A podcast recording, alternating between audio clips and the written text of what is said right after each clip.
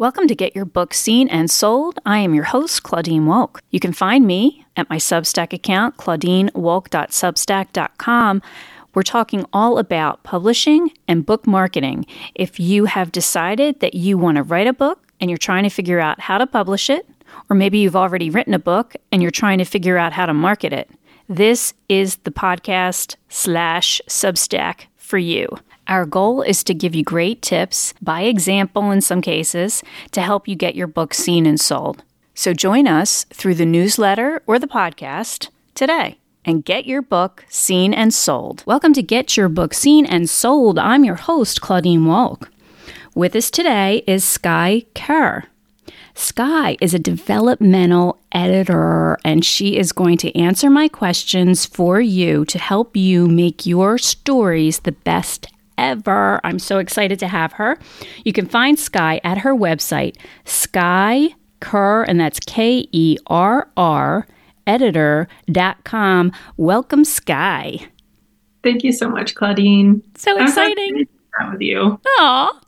Absolutely. I'm so eh, I'm so psyched that you're with us. So we're so excited to have you. So tell us what developmental editing is and why it's important. Yes. Developmental editing is feedback. It's constructive criticism, basically. And it's feedback on usually your whole manuscript, but some folks do chapter by chapter to help guide them as they write. But it's feedback that covers big picture stuff like is the narrative voice consistent? Or do you sound like there's some new author suddenly wrote chapter two? Logical flow making sense? Are you using kind of constructs and terms and images in a consistent way? Is the pacing of the story or the, if it's nonfiction, sort of the pacing of the argument, is it making sense? It's big picture stuff. Okay. So, at what stage of an author's process in writing is it important to bring in a developmental editor? Yes. Um, I love this question because it, it depends on the artistic process of the author. So I'd say there's sort of two categories. The answer is any time is a great time. Some folks really love to work and work and work their book, right? They do a bunch of rounds with themselves, kind of as their own editor. And then they get to a point where they're like, I have done my absolute best and I can't think of a single other thing to fix. Now I want a developmental edit. Other folks maybe don't feel like they really quite know how to edit themselves at all or what they're doing, and they spit out a great first draft and they think they want feedback right away. So the answer is when you feel like you've done what you can, and now it's time for that, excuse me, outside, more objective um, perspective from someone else. So, how about if you're an author who is writing the story and you're stuck? Can you use a developmental? Bleh. I'm going to have trouble with this word, Skye. Developmental editor. Can you use a developmental editor at that point as well? Yeah, I think that's really common. That's really common because you don't know what you don't know, right? And so often a writer feels stuck, but they're not sure, and they feel like something's not working, but they're not sure what it is exactly. Right. So stuck is a great place to come to a developmental editor. Nice. Yeah. Okay. So how how does the process work? Someone's listening and they say, "Oh gosh, I need Skye." Where do they start and then how will the process flow with you specifically? It's tailorable, so there's sort of no one answer to that, but basically when I connect up with someone, we usually hop on the phone or send some emails back and forth just to make sure we're on the same page about not only what you need, but how you like to get feedback. So some people really want to see feedback in track changes in in the manuscript itself. They really want me to get in the sentences and show them what I mean. And some folks just want comments to the side in bubbles that you know I could highlight this paragraph and say in this paragraph I think this is what's happening and this is what I suggest and then they kind of want to try doing it themselves. And everything in between. So um, they come to me, we decide what kind of feedback they want, how they want to get it. And I also need to see the writing and sort of give my own sense of here's what I think I can bring. And we decide on a turnaround timeline, and then I get to work and I send them back the developmental edit. And then from there, it also is individual. Some folks really take it and run with it. Other folks want to get on the phone and say, like, okay, look, let's talk about it. Let's talk through it. Um, sort of depends on the skill set of the writer and also the the struggles for that writer of what's it like to implement feedback. Yeah. And then after that first pass, let's say, do they come back to you again? So this is where we could define our terms a little bit. So developmental editing is what I've described.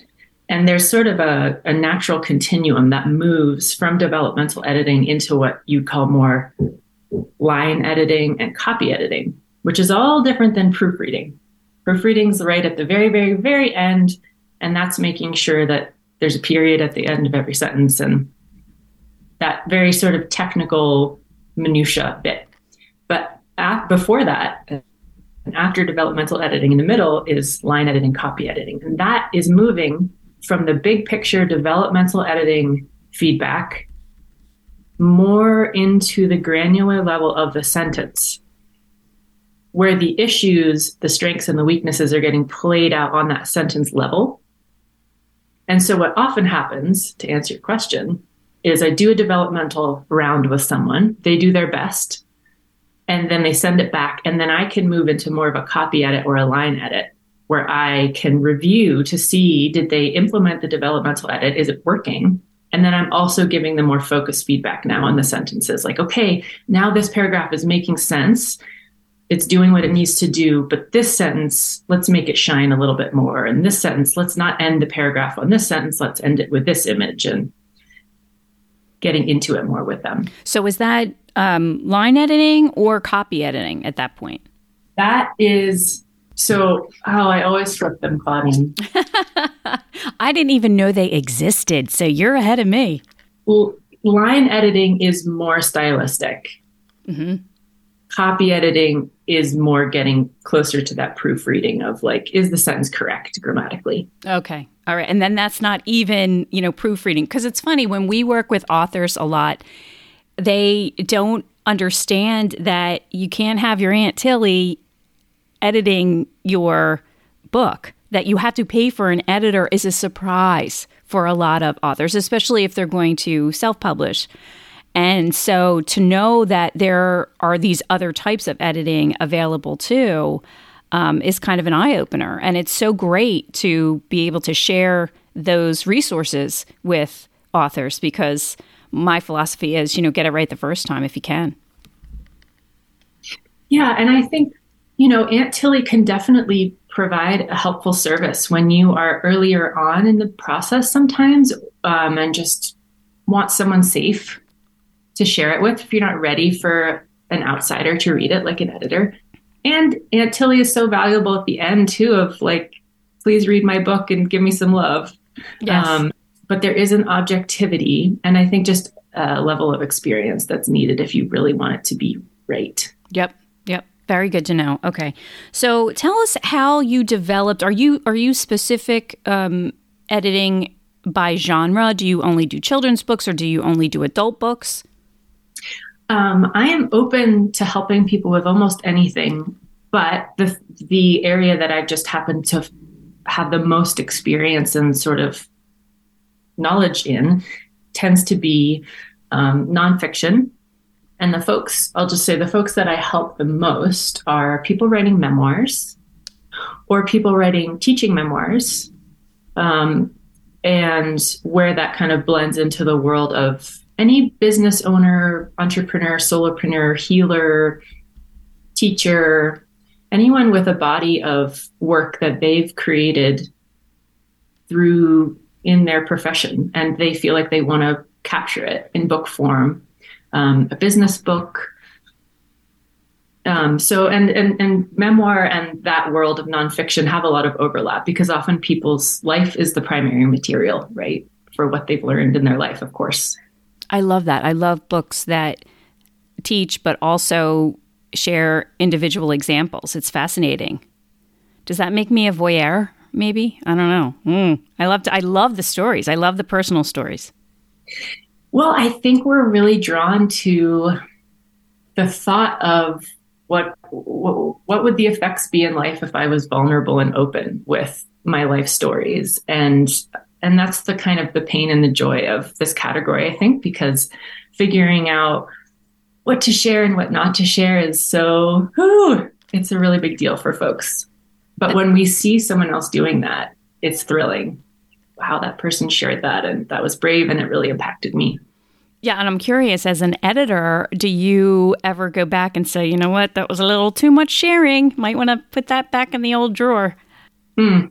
I think the answer to that is, and this is related to kind of another another good topic in this conversation is I think when folks, you know, there's this famous saying, right from your scars, not your wounds. Mm. Mm.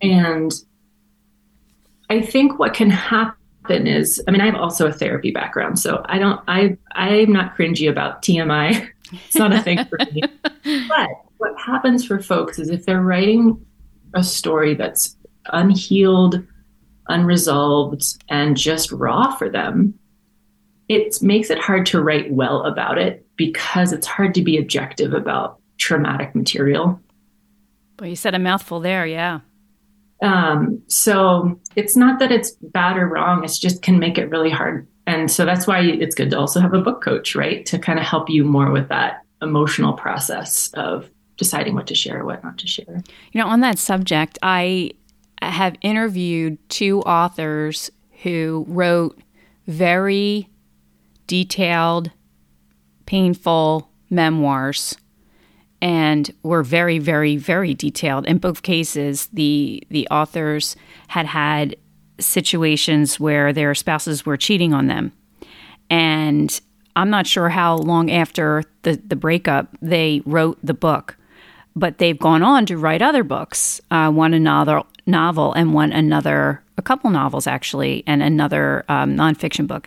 Anyway, so I've interviewed them on their books after that memoir book, and they don't want to talk about the memoir. And I'm wondering if that's why. Because mm-hmm. they're like, "Oh my gosh, I can't believe I shared that." I mean, God forbid you you you know bring up one of the specific things about the mm-hmm. memoir. They don't want to they don't want to go back. Have you ever run into that? Well, it does also just seem common, right, that when people are done a book that they are like, I never want to read it again. Yeah. Yeah. So that's part of it too. Yeah. And, and, you know, sometimes people do just need to write a book mm-hmm. out as a, as an art therapy process. Right. And so yeah. if you're in the category, do what you need to do, you know, right. Trying to market and then talk about that book might be really painful. And that, and that's a decision making process you can make for yourself around, do I want to market something that's so hard or Right. Yeah, it can. Yeah, it, I mean, it played in terms of the reading. The reading of both books was absolutely riveting for for me. Um, but then, you know, it just seemed like, like you said, it was kind of a one and done. They were done with it. My thought was, you know, someday your kids are going to grow up and read this. Is that is that something you want to share? Not that it's not. It's it's always educational, I think, and and it's good for your children to know. I think who you are but um, yeah, it might have been a little too much. But I don't know, maybe not. Yeah, it's hard to know in the big picture. And I think, too, what's interesting for me, because I'm helping people kind of in the back end of the process, is it's hard to write while you also are letting that inner critic run of don't say this or who's going to be pissed off or what if my sister-in-law doesn't like this chapter? And it, you're not going to be able to write. Yeah right? You'll be too stymied. Yeah. So usually the advice I think is just write it all and then pull back what you need to pull back at a later draft. And a developmental editor can help say, just as a reader, this is like, ooh, a bit much, or you know, or you're to- I think what's more common, Claudine, is people skip over the emotional stuff. Mm-hmm. They tell a story, but they actually don't get into the emotional weight of it. Um, so and that's I'm more the juice. That's more, the juice. yeah. yeah. Too bad. Okay. So tell us about uh, the clients that you've had. Have you, not specifically, but um, have you had heard some success stories from clients after working with you? How does that, how does that, it must be very rewarding and fulfilling for you. Just so excited for them because it is, it's a hard process to write a book. Yeah, and as much as we do all the work to kind of you know, the world of self-publishing is so um, respected now and such a wonderful, viable option. And so it and but it's still easy to get hooked into thinking like, well, if a traditional publisher picked them up, that's the success. And it's just not that simple anymore, I think. Um, gosh, I mean, all my clients, I'm proud of them and excited for them. But the the folks that I see as what I would say the success stories tend to be the folks that were able to walk the line and hold the paradox between really ripping their heart out and giving it their all to the to the writing process to the emotional content like really showing up of like you know writers bearing their soul and at the same time are able to see their book as something separate from them as something that other people are going to consume and so it's not just about the catharsis of getting their story out it's about the catharsis and then also killing their darlings, right? And cutting out parts that just are too much or boring or lag or and having that artistic sort of rigor um, on the other hand, right? Yep. And I would say that the author maybe cannot be objective enough to know when some sentences really don't move the story forward. Yeah. And, and that's why it's so great to have someone like you to help them with that. Yeah, and I was thinking earlier about this. I mean, thank goodness we're not objective about ourselves. We would be paralyzed with neuroses. you know? It's like we're meant enough. to. Yeah. We live in community. I think art is made in community, and yeah, it's okay. It's okay that we need outside feedback on our writing. Yes. Yes. I, it's funny you mentioned the editing of. Um, well, I said Aunt Tilly because that's from one of the the Christmas story movie. Your Aunt Tilly. You know, I don't know why I thought of Aunt Tilly, but anyway. I had both my parents edit my first book um, as a as a beginning edit, and. How- uh, Oh my God, it was great because I was in California at the time and it was way back in 2007, I guess, that I was writing the book. And so I was literally mailing them chapters that I had printed out, if you can imagine. And they would write. My father would write in his red pen, my mother would write in her pencil, and, and then they would mail it back. And I still have that. That's know? really precious. It is. And I, I, yep, I have all their notes. And there were some things that my mother was like, you just can't write that you just can't. And I'm like, okay. Uh, and my dad would say, hey, listen, you know, you need to round this out. You know, this isn't making sense, or add some humor here. Or, and I guess that's kind of, you know, a piece of what you do in developmental editing. Yeah, that's what they were doing, it sounds like. Yes. You're reminding me, Claudine, that my parents were like my first, the first people to teach me editing. At some point in high school, they were like, you need to really know how to write if you're going to go to college so they made me write essays and then they'd give me feedback. And it was also a really important lesson in that each editor is different. So it was that early lesson of like, this isn't just, it's not just grammar rules that's happening here because they each had, they brought different minds to it. They had different feedback. And I had to wrestle with like, I thought editing was a black and white thing, but they have different takes. That's right. That's right. And that's probably, say again? That's so sweet about your parents. Yes, yes, it, it was. It was very. Um, I treasure, I treasure those those notes. Um, but it, so it's very important for an author to find the right fit in a developmental editor as well. Then.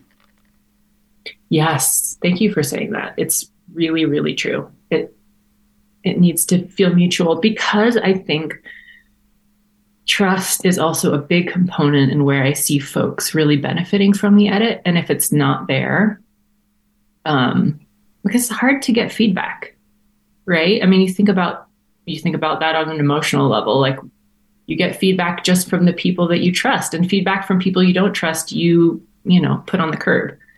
So, if you're going to change your writing, you need to be open to it, and you deserve someone that you feel safe getting feedback from. Yes. So tell us about your process in becoming a developmental editor. How does one go from a therapist to developmental editor? Aha. Uh-huh. Well, the therapist piece is sort of a, a, a side track. So I might leave that, set that to aside a little bit. But yeah, my parents started me, and then I worked um, in college as the peer support for you know helping my friends write their papers. And in some ways, that was a really important piece of the story because when you're editing your peer and you're 18 years old, there's something tricky to navigate. No one wants their peer to be better at them at writing a paper, you know? So there was just that relational piece of figuring out how to have this be a consensual and kind of shame free dynamic. And that I still think about that a lot. And then I moved through a really wonderful traditional, um, a very small but traditional publishing project where I learned about typesetting and proofreading and more about the actual publication process. And that's just helpful to know about now because I kind of know what my authors are going to, what realm they're going to end up in. And I got mentored by a book coach, and that really changed my life. He taught me a lot. Um, and just more and more practice, you know, moving moving back in my scope uh, away from the minutia of where the comma goes and more like hey I, I started to have opinions is basically what i noticed. I have opinions about how to do this differently. And then gain practice giving those opinions and here i am. There you go. I love that. So before i leave you there what what, what is a book coach? Oh what is a book coach? Yeah well, I don't quite do book coaching. So you said a book coach changed your life. Oh, so he he he runs a coaching business, and similar to, to Kate, who we both know, um, anyone that's like helping people kind of at the very very beginning level, just lighting the little fire, stoking the vision, helping them clear out obstacles to the process, and um, they can they're amazing. All right. Coaches. I appreciate you letting me. I feel like a little like uh, you know Barbara Walters here because I'm just just throwing all these questions at you. So um, you must do a lot of reading. Oh gosh, I wish I did more reading because I read, you know, for work. So I'm not always like looking to crack a book. gotcha, gotcha you read off hours, Claudine? I was going to say, but you, you, you know, you're reading books, obviously. Um, oh my gosh, I, I came across this podcast, um, Sarah's Bookshelves. It's called, mm-hmm. and I am stalking her. Sarah, if you're listening, you have to do my podcast. But anyway, she reads like a nut, a nut and she has other guests on who also read. And that's all they do is they talk about the different books that they've read. But it's in a very organized way. And um, the books that she comes up with. So she'll she'll go back to new releases but then she'll also ask guests you know, what's your favorite older book? What's your favorite, you know, give me five older books you love. Give me five new books you're looking forward to. I mean, I don't know how she does it. But anyway, she has been giving me a lot of different ideas. So I I tend to read um, suspense, thriller, but mm-hmm. also I love historical fiction. I also love uh, nonfiction, a lot of nonfiction. And I don't know, for some reason, I've been reading a lot of books on writing and book marketing. why? Yeah, yeah. So I'm sorry. Did you say why? No, I was being sarcastic. Yeah, yeah, yeah. Exactly. So yeah. So, um, but I love to read, and if I don't take some time in the day to read, I'm in a bad mood. Mm. I don't know what that's about. I struggle with reading because I'm a mom of a small kid right now, and when I'm into a book, I just want to disappear. Yeah, and I just can't do that right now. So, um, yeah, my I don't mean guilty pleasure actually, but my kind of just total indulgence pleasure is like British mystery. Oh, nice. Like who? Give me a couple authors, like Elizabeth George. Anthony Horowitz. Ooh, I'm going to write that down. Anthony yes. Horowitz. Okay. Cool. He was um, ordained by the Agatha Christie estate to write uh, sort of a couple in her style, and he's amazing. Nice. I grew up reading Agatha Christie. So. Oh, I love that. Okay, so reader and a writer. Okay, so back. So go ahead. You were going to say something. Well, and the full circle of that is there is kind of a mystery element now that I say that to helping develop books because there is kind of a math, I'm not a math to it, but there's a mystery to like how do we get all these pieces to work? How do we rearrange them to work there's a there's a kind of a code that needs to be unlocked sometimes and figuring out the logistics is fun for my brain absolutely that's that's half the fun That's awesome. Yeah. Good for you. Okay. So where can people find you? They're like, all right, Claudine, enough already. We need to find how do we find Skye and how do we get started to have that initial conversation? Yeah. My website is skyekerreditor.com. S K Y E K E R R editor.com. Um, you can reach me there. Great. Yeah. Great. T- email is usually where it all begins, and then we'll set up a little phone chat once we've made email contact. Yeah, awesome. I'd love to hear folks. Fabulous. And I will uh, put that information in the show notes for you guys so you can find Skye. Um, what, what's your advice for the authors out there who are you know they've got a book they're they're ready for the developmental editor and they're afraid to press the button hmm. My advice is making contact doesn't mean you have to even agree to work with me, right? And so it's also like I also fit outfit. And it really matters to me that I feel like my skill set works for your book. I'm not going to sign up otherwise. So reaching out, I offer a free 15 minute consult. And some folks even want to see me make comments on a page or two just to get a sense before they dive in. So there's lots of there's lots of really gentle ways to engage the process to feel it out for yourself. Nice. I love that. Thank you so much, Skye. And thanks for being with us. Thank you for having me. That was so fun, Claudine. It was so fun. So you can reach Skye again at her website, Skye, S K Y E, Kerr, K E R R, editor.com. And you are listening to Get Your Book Seen and Sold. See you next week. You've been listening to Get Your Book Seen and Sold with Claudine Wolk. My Substack account, claudinewolk.substack.com. Sign up for my newsletter today.